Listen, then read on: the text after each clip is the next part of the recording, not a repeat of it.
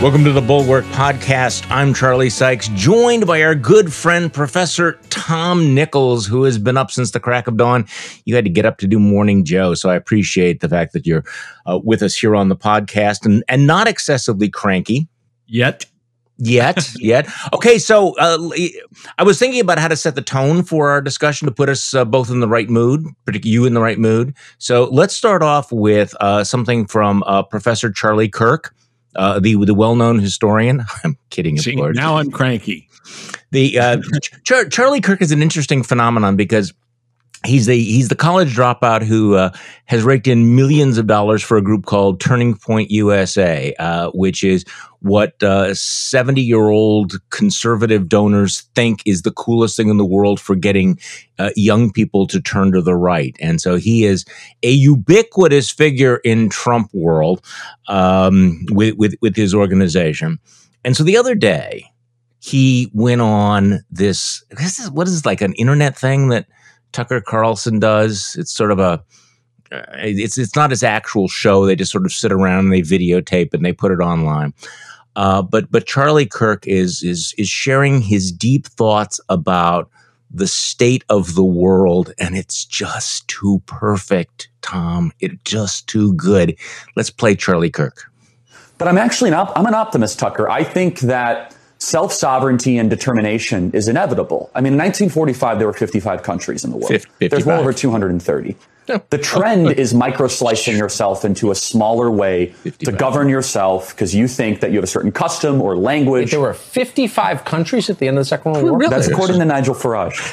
So I'll have, to, I'll have to triple check that. Oh, that's interesting. Yeah, but let's pretend it's 100. Bullshit. Right. Let's just, for argument's sake because um, I, I, never want to say anything that's untrue, but he just no. said that yesterday on my podcast, and oh, it struck me as so true. interesting. And it's probably true when you think about it, because it's yeah the times of Churchill, and they had a heavy um, dominance yeah, well, in, colonial in India and Southern Africa, right? right so that's, that's exactly probably right. right. India became three three countries, yeah, right? India, Pakistan, Bangladesh. That's right. So, and Churchill never thought India could work, and we'll see if it does.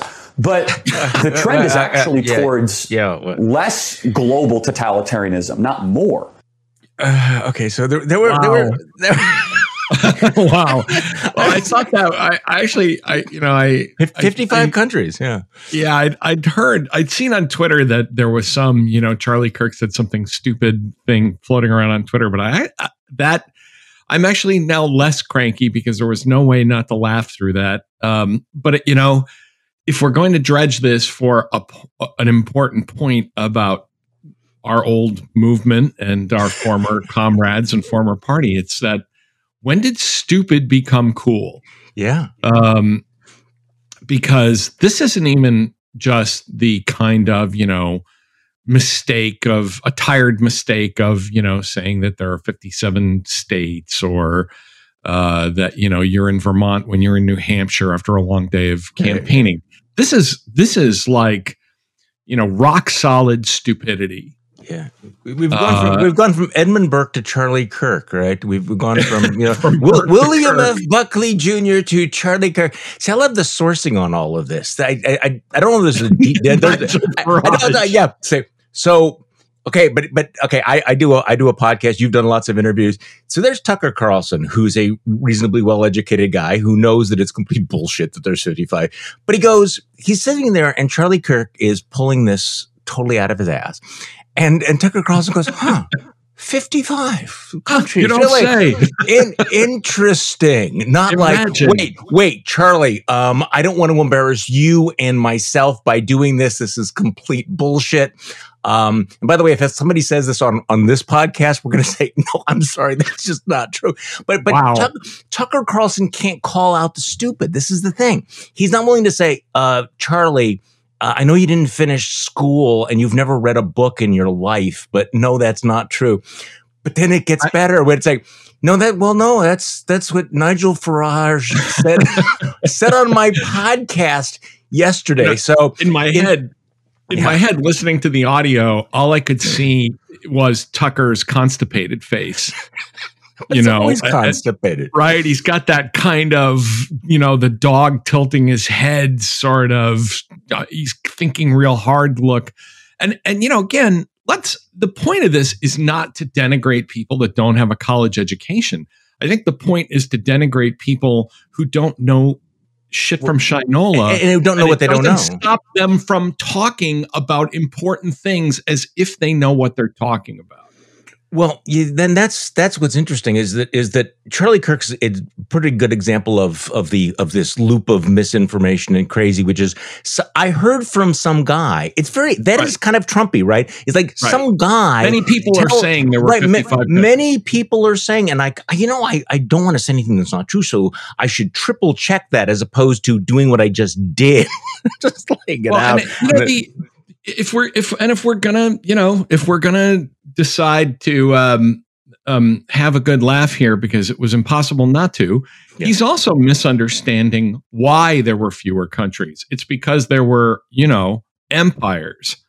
Um, you know that uh, colonial that, powers. Yeah, you know, it's like, well, there were far fewer countries in Africa. Well, yes, there was a reason for that, and he he uses he says well, you know, self sovereignty is inevitable. Well, first of all, sovereignty by definition is self sovereignty. There's no such thing as anything other than self sovereignty. But he's trying to make some kind of larger point about countries and nations and states governing themselves. And in the end, the, the 55 countries thing, that's really a small and forgivable bit of dumbassery in the middle of this the bigger problem is he has no idea what he's talking about or why he's talking about it. That, okay. That, that's become the thing. It's like, look, I, I think I have to make a point about countries and globalization and nations and states. And so I'm just going to keep talking while Tucker Carlson, you know, looks like he's kind of straining away, going, interesting isn't that something? Do go yeah. on. Fascinating yeah, yeah, that's do do go on. I mean again there, there's always the option when someone says something like this you can edit the tape or you not you don't put it up on bad they, they don't care. It do, just doesn't matter anymore. I mean this is this no. is the wonderful thing about being a right-wing media personality. There are no consequences. There are no standards. You are uncancelable. I mean that, that's kind of a that's kind of liberating right? I mean you can say anything and they're there for the experience. They're not there to learn. They're not no. there to debate. They're not there they're not there to have a discussion. They're not there to be kind of prodded into thinking about things. They're there they remind me of the um uh the scene in an otherwise really bad movie in the big chill the old um, boomer classic where uh, a really stoned william hurt is watching a movie and he has no idea what it is. And finally, after he gets asked enough time, he says, Look, man, sometimes you have to just let art flow over you.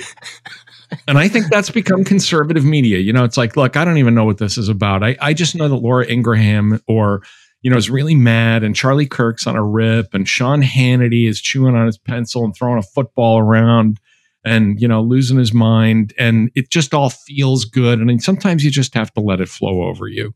Okay, so let, us talk about uh, po- politics. Let, us get into something deep and serious. Okay, um, we'll we'll work up to the insurrection and democracy and all of those other things. Uh, but I, I, find it very interesting what's going on in Florida and Texas, where they're kind of in a race for one another uh, to who can be the most uh, anti anti vaccination or at least anti vaccination passports. Uh, Greg Abbott, the governor of Texas, following the lead of Ron DeSantis in Florida, yesterday signed legislation that would ban private businesses or governmental entities from requiring any sort of a proof of vaccination from either their employees or their customers. Let's just play about uh, 40 seconds of uh, Texas Governor Greg Abbott.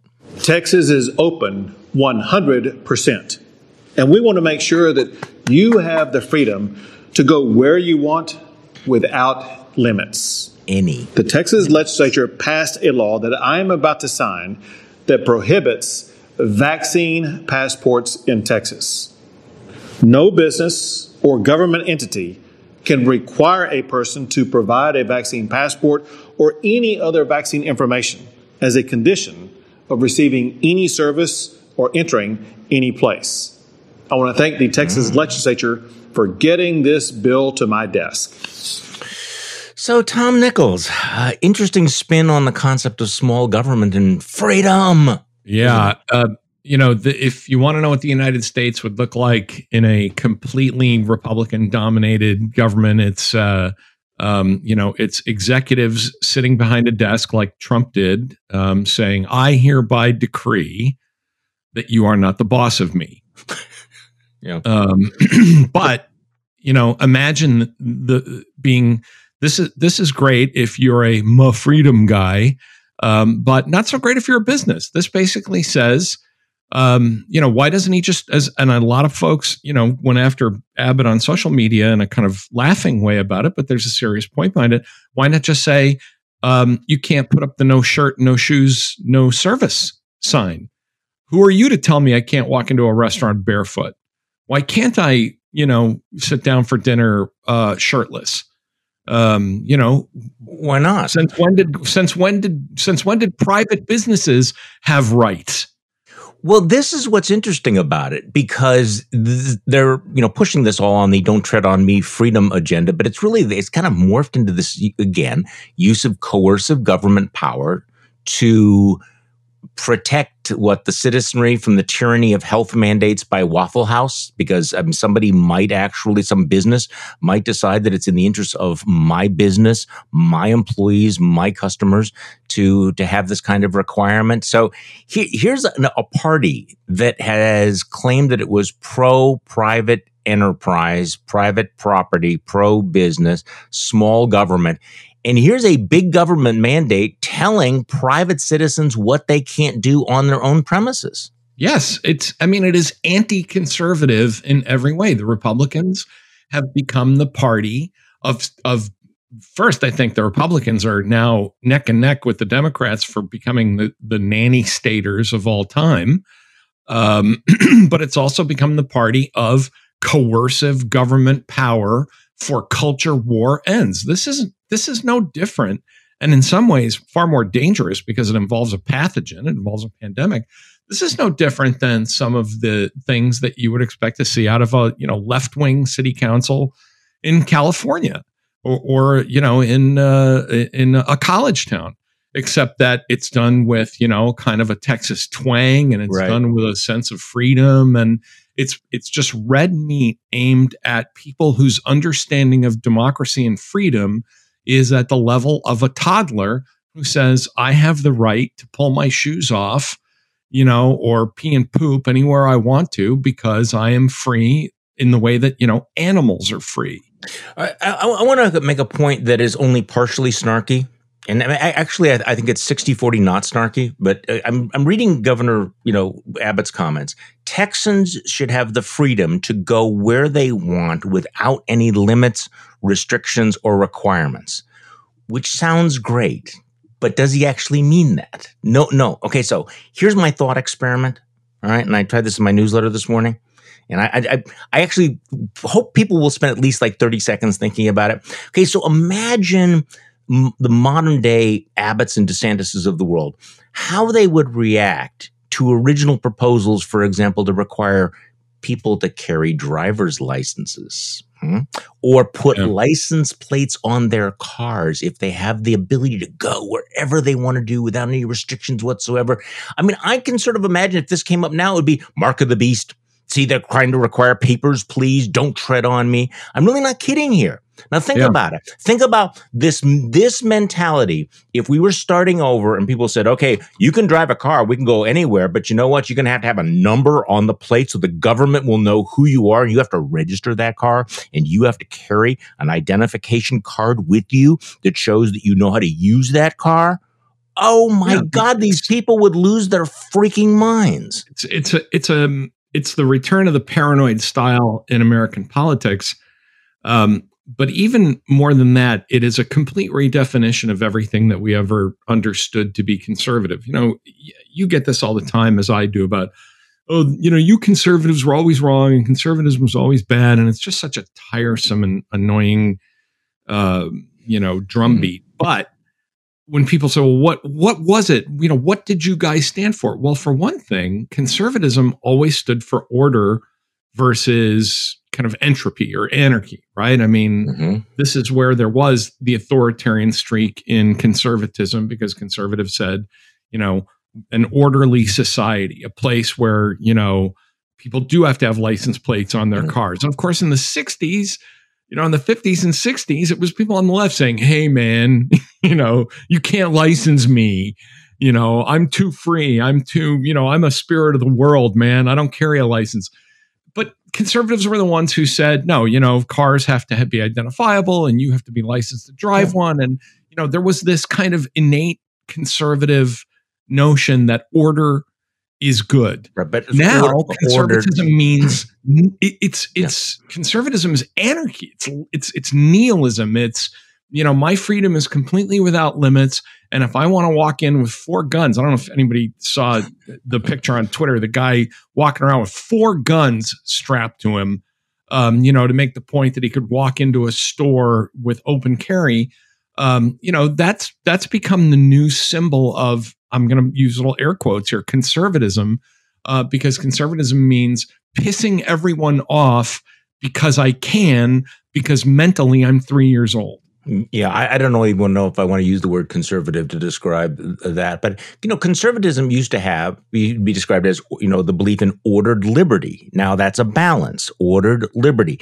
Um, people might say, well, that's a contradiction of terms. No, not a, not at all. You know that that that is the conservative sensibility was you balance order with liberty. You don't go one way or the other way, and of course that balance is completely is completely gone right now. Just, just like the balance between the needs of society and the community need to be balanced against individual freedom. That the, the balance.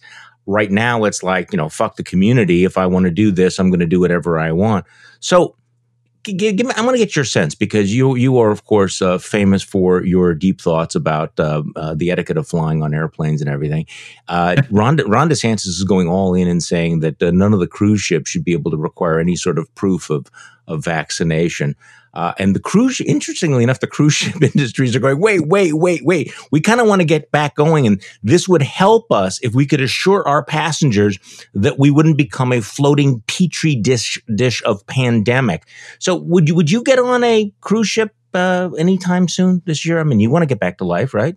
No, and I, I mean, I, I am not a cruise ship guy to begin with. Um, I'm, but if I had to be on a cruise ship, if somebody said, you know, uh, we'd like you to, I don't know, do a speaking gig or, you know, I don't, I don't know, you know, you, you need to get from Boston to Florida and all the airplanes are gone and you have to, I, I'm vaccinated. I wouldn't worry about it. But uh, as I said on Twitter, my nice. biggest concern, my biggest concern would be that a boat full of unvaccinated people from Florida would be, de- by definition, being trapped on a ship full of assholes. Um, and so I, I, you know, I just wouldn't want to have to socialize with a bunch of, you know, people. It was, it was a movie, wasn't it? Ship of Assholes. no, famous. See, I think the and, other. And if not, there should be, but you know that they're got a bunch of people trying to make each other sick to make a point. And DeSantis, this is why DeSantis is, you know, the, the uh, among the worst of the worst. He's he has broken the code. He's like, yeah, um, I can do performative, uh, as you and I have often called it, performative assholery, and do these dumb things and throw these to the throw this red meat to the rubes who don't, you know, don't know any better and don't care and um, you know, and I'll be president that way. And it actually might work for him. And it might work. I did see one point that I thought was actually pretty interesting. Uh, reason not to get on a cruise ship under these circumstances, which is that you know, even though you're vaccinated and you you won't get sick, the fact is that if you are on a cruise ship with a thousand other people who are not vaccinated, um, there's a possibility that they could I- infect one another, and that you would be caught in a quarantine, and that you would be one of the people who'd be caught up right? Um, you know, you know, stuck three miles out while they, you know, do all the testing and everything. And of course, if you hold up your your your vaccine passport, uh, what you're not supposed to look at that, or I don't, I don't know. So no, it, would be, a, it would be it would be a nightmare. But again, does the governor of Florida care? No. He wanted to get out. I mean, I'm sure he's vaccinated, and I'm sure that you know he's not planning on spending ten days on a cruise ship. But it he it made for a great uh, moment, right? To stand up and say, "Look at me defending." Uh, you know, I mean, these guys issue these these edicts and ukases as if they are reading the Universal Declaration of the Rights of Man, um, when in fact all they're doing is just throwing um, big t-bones of stupid uh, to their to their to their base, and it's it's appalling. All right, so we have breaking news today, uh, and I, I am going to confess that I have not had a chance to to read the whole thing. Uh, the this is the the new findings from the Senate uh, Senate report. Um, it, apparently, it's a 128 page uh, Senate report about uh, January 6th. Interestingly enough, the final 22 pages of this 128 page Senate report on the insurrection is just a transcript of Donald Trump's speech on the day of the of the attack on the Capitol. It's kind of interesting, isn't it? Well, it, I mean, you know, much like the the audio that was just released with um, Rudy Giuliani, mm-hmm. you know, are all the things that we suspected? Did anybody really th- think these things were not going to be uh, turn out to be true? Um, you know that that uh, that Trump incited this insurrection and directed people to go where they were going. Um, well, of course, exactly. that was going to be the case. And it, of course, it was the case that Rudy called Ukraine and said, uh, you know, uh, if you were to play ball, some good stuff. I mean, a friend of mine could make a friend of yours. A thing could happen. I don't want to say what that thing is, but it's a thing and you want it. And, you know, um, these guys were a bunch of mafia goons. They knew exactly what they were doing. Trump knew what he was doing. The Senate knew what Trump was doing. And that's what makes the behavior of the Senate Republicans even all the more shameful. You also saw that uh, the my home state senator Ron Johnson, along with Tommy Tuberville, Mike Lee, Rick Scott, and Ted, Gru- uh, Ted Cruz, all sent a letter yesterday to the Attorney General Merrick Garland, requesting information on what they called the unequal application of justice for the insurrectionists and, and the Black Lives Matter protesters last summer. So w- once again, we're we're we're seeing this extraordinary revisionism. I will say that among the things that I did not totally expect was the way in which larger and larger portions of the Republican Party are embracing the insurrectionists as somehow victims, victims of an overweening uh, federal government that uh, they that they in fact are being persecuted. I, I I thought a lot of things would happen. I this is this is an interesting development, isn't it? Interesting in quotes. Well, I'm I'm just going to say that I, you know, was an early adopter on calling out Mike Lee as being full of shit about his loyalty to the Constitution. Um, you know that that was oh the great constitutionalist from Utah. Um, you know, and I just thought that was always a lot of um, uh, you know um, what am I like camouflage uh, you know, for the fact that if though if constitutional principles ever came into conflict with things that Mike Lee thinks are good, that the Constitution would be uh, the victim of that of that collision. And so, no, it doesn't. You know, I, I think what's surprising me is that they are saying it so bluntly. Of, right. You know, uh, instead of saying, look, uh, we're not holding Trump responsible for this, but the people who attacked the Capitol must be brought to justice because we are a nation of laws. You know, the, the things we would have expected normal people to say in any party in previous years are now simply um, not available in, you know, it's like the brains of Republicans, elected Republicans cannot process those words. And so instead, it's like, hey, here's a good idea. Why don't we all get together and basically being like a Senate coalition for the legal defense of insurrectionists and seditionists? Because again, they're, I mean, I, th- Charlie, you you you know Ron Johnson better than anybody. Yeah. I mean, John, I, I, think Johnson is actually oh. stupid and believes all this, but I think with with Cruz and Scott and you know, um, Lee. Lee. I think they know exactly what they're doing, and they're saying, "This is what you know." Again, they live in fear. Uh, George Will had a great line about a month ago. Uh, this is a new phenomenon in American politics. An American, a great American political party, and once great party that is terrified of its own voters. Yeah, that's literally true. Okay, let's make everybody mad uh, since we've gotten this far into the podcast. Let's talk about uh, Joe Manchin and HR one and uh, what the Democrats are doing on on on Capitol Hill. So first of all, give me your take on on on Joe Manchin. Um, I, I, I, I, was actually amused by some of the people. Actually, amused as in I think they made an interesting point, saying, uh, you know, how Democrats right now are feeling about Joe Manchin. There were a lot of conservative Republicans who felt that way about Joe uh, John McCain a few years back, and John McCain was considered a maverick, an independent, mm. a courageous lone voice. Joe Manchin's not getting that treatment right now, is he?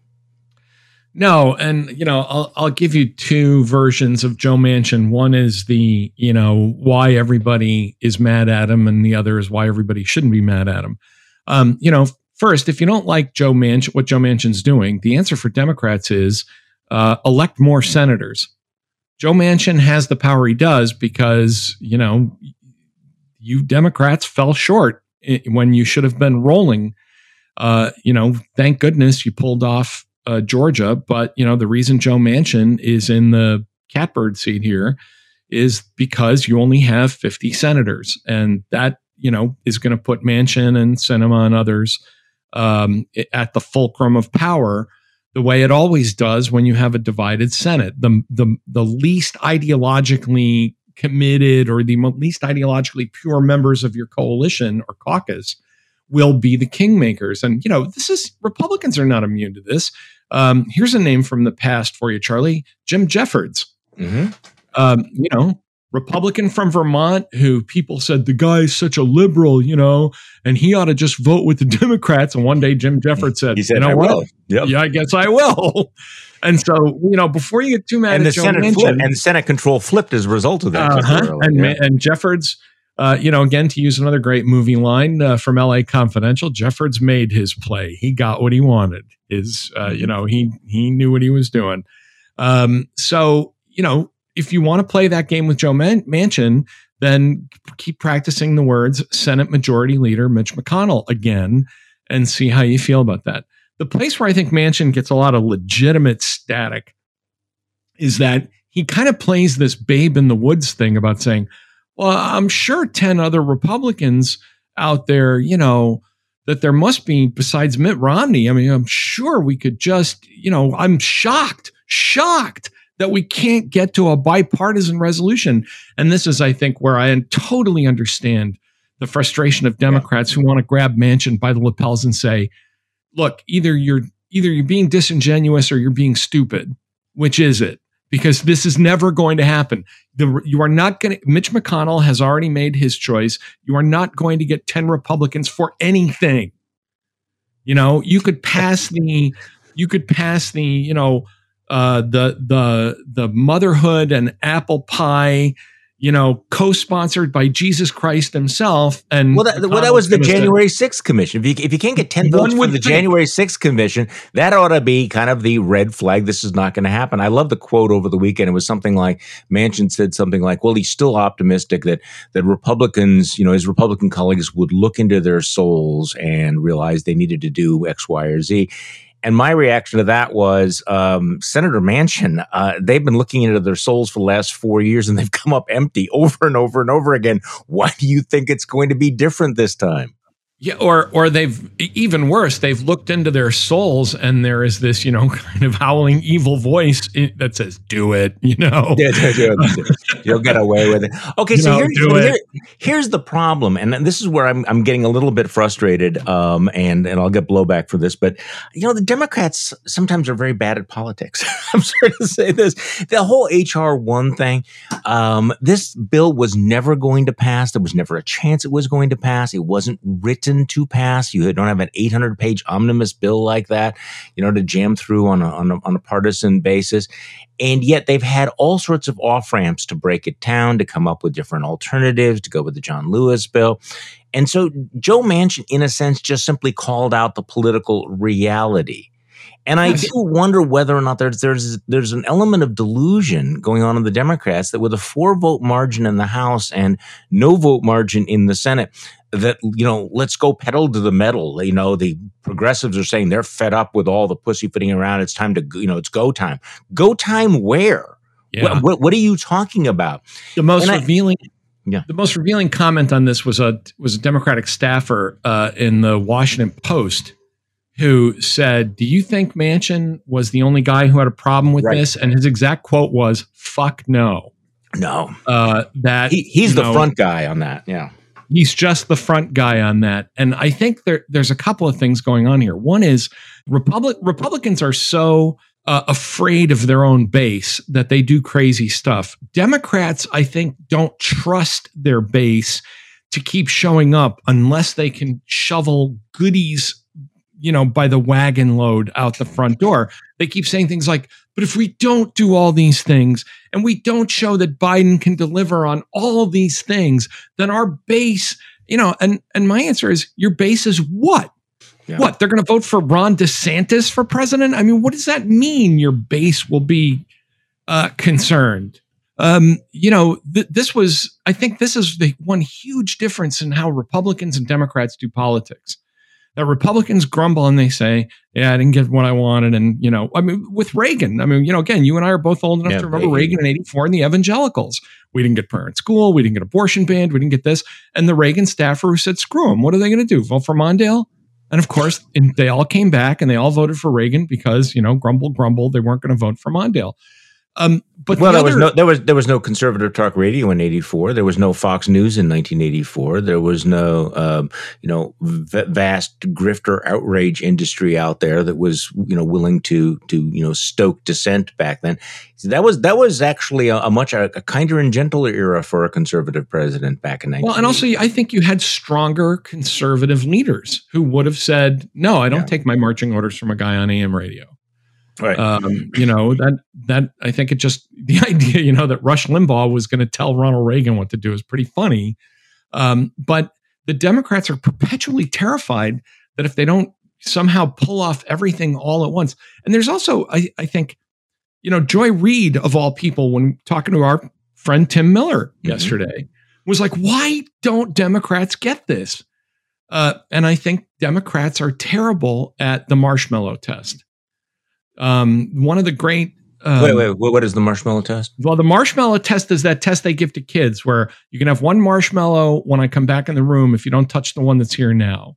And of course, you know, it's a test of impulsive behavior, mm-hmm. right? That the kids gobble up the marshmallow and they go, okay, I ate it, you know. Um, they're bad at incremental wins and taking a kind of longer view. Guys like McConnell, I always say to Democrats, be like Mitch. He plays the long game, he takes his incremental wins, he picks the things he knows he can win, and he twists the arms of his coalition to make sure he gets them. And he does it in pieces over time. Whereas I think Democrats have this notion of, well, we're in power and we will never not be in power. And so we'll just kind of, you know, as you say, put the pedal to the metal. Uh, but I, I, just think that that is always a short-sighted approach to to politics, and I think they. I don't know why they don't get it, except that they are constantly worried that their own coalition is so fractious and unreliable that if they don't have constant um, constant victories on everything that their coalition goes home and watches TV, which I think is unfortunate. Yeah, I, I, I, do think that there's a, a strain of pragmatism in the Democratic Party that obviously resulted in Joe Biden being the nominee as opposed to uh, as opposed to Bernie Sanders. But uh, I think part of it was the story that they were telling themselves. They were telling themselves that uh, that they were triumphant, that everything they were doing was massively popular, that they didn't need to worry about things like defund police or urban violence or any of those things, and they continue and, to and tell themselves. The thing, even yeah. Biden was a near run thing for a while. Very much so. You as, know, as, mean, as we now know.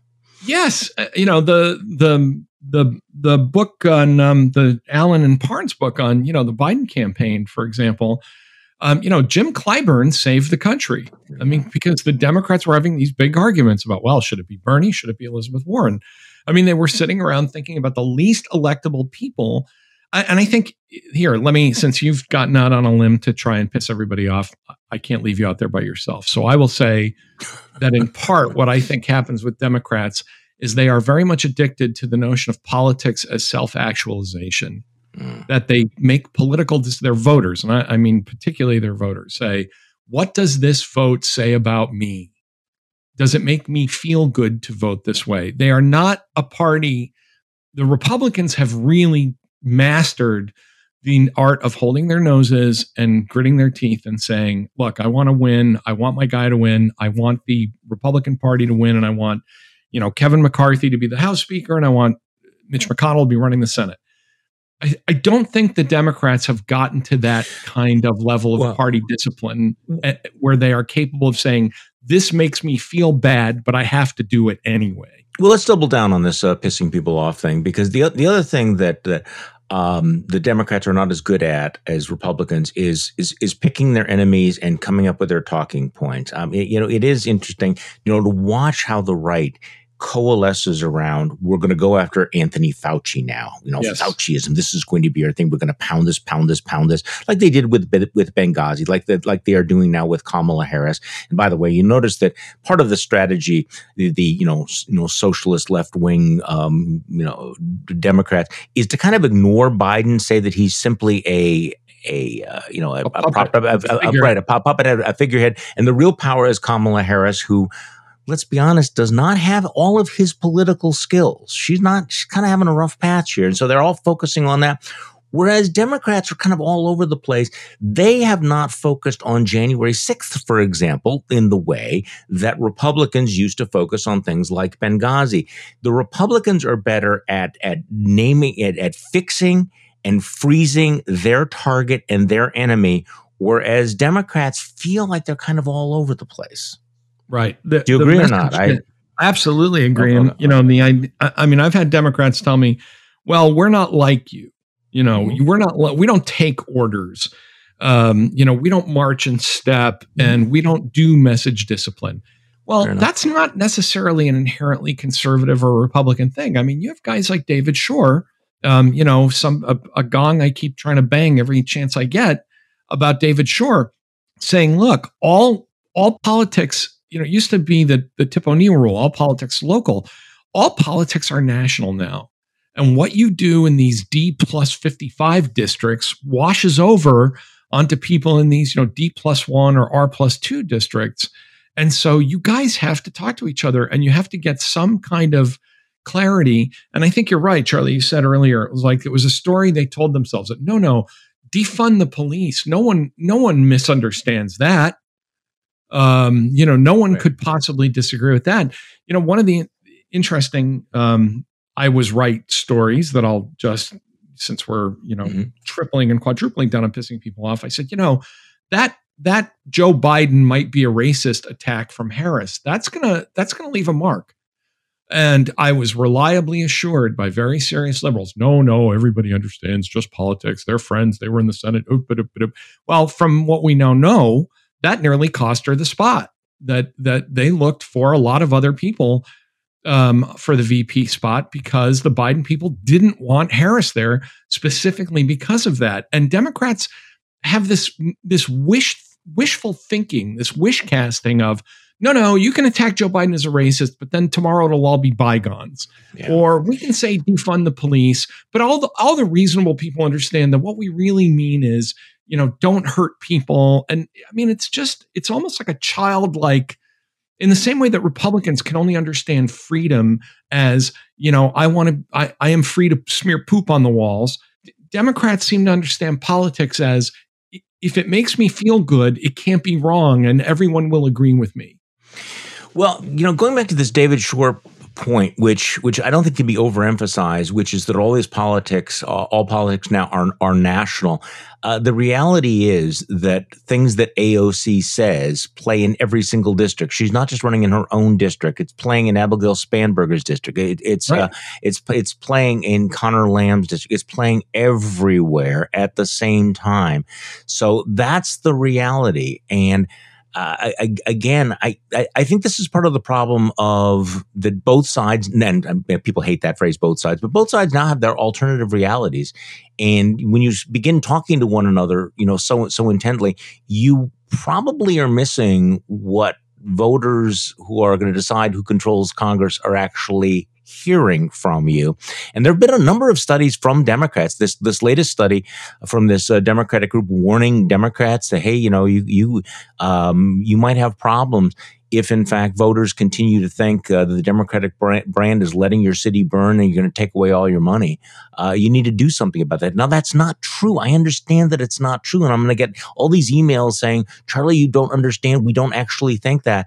Look, politics is also about communicating, it's also about the messaging, and it's also about the consequences of your ideas. Now, the flip side of this, is that Republicans need to be held accountable um, and need to be called out for every one of their crazies. It's just that it the right seems to be better at nationalizing the the the excesses of the left more than the Democrats are successful at weaponizing the crazy, the dangerous, the seditious stuff on the right. Well, Am I wrong and, about it? Is that just my perspective no, on it? I just I, you're not you're not wrong, and um, you know I think the tagline for today's podcast is Tom and Charlie piss off everybody. Well, yeah. Um, because the other do, yeah. the other problem is that the Democrats seem they almost seem to be helpless in the face of the conservative media machine. So when you say things to them like, "Look, don't don't use dumb slogans like defund the police," they say, "Well."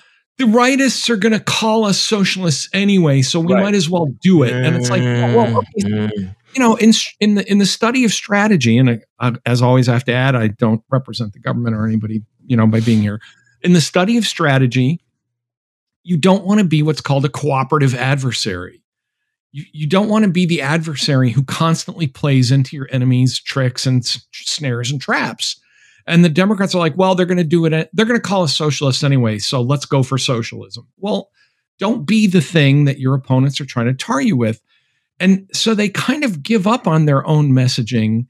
Um, but then they they even kind of go um, further with this because they're they they decide that if messaging doesn't matter, then um, it's okay to say things like birthing people instead okay. of mothers. Oh, okay. So this, this, is like great minds think like this. Was like, was literally what I was about to say. We we uh, look. I mean, can I just make this suggestion? We need the complete and total ban on the term birthing people. Well, I mean, really. Aside from, let us leave aside for a moment whether or not this term Perfect. makes any sense at all. Let us leave this as a completely let us be completely value neutral about the definitional issue of the term birthing people. The real question is when you have the House by a thread, when you are completely tied in the Senate and you are trying to pass an infrastructure bill, do you want to pull the pin on a grenade called birthing people that then becomes the thing that your opponents will talk about? And then as and then you end up having to talk about it. And Charlie you know how many times do we have to tell people what's the rule in politics? If you're explaining you're losing. You, you are. Tom Nichols, thank you so much for all your time uh, today, even though we've managed to piss everybody off. But that, that that's what we do, right? I mean, that's what know, we do. That's our what, brand. What what is the point of doing these things if occasionally we don't rub people, including ourselves, the wrong way? It's it's good for it gets it gets the uh, the heartbeat up and uh, you know it's good good for you. It gets the gets the cortisol flowing. So yeah, but, uh, but, we're here but, to help. But the, but the good news is that tomorrow morning you and I will both wake up and we will not be Charlie Kirk. So I mean that's there, there, there's there's that. Hey, thank you all for listening to today's Bulwark podcast. I'm Charlie Sykes. We will be back tomorrow and we'll do this all over again.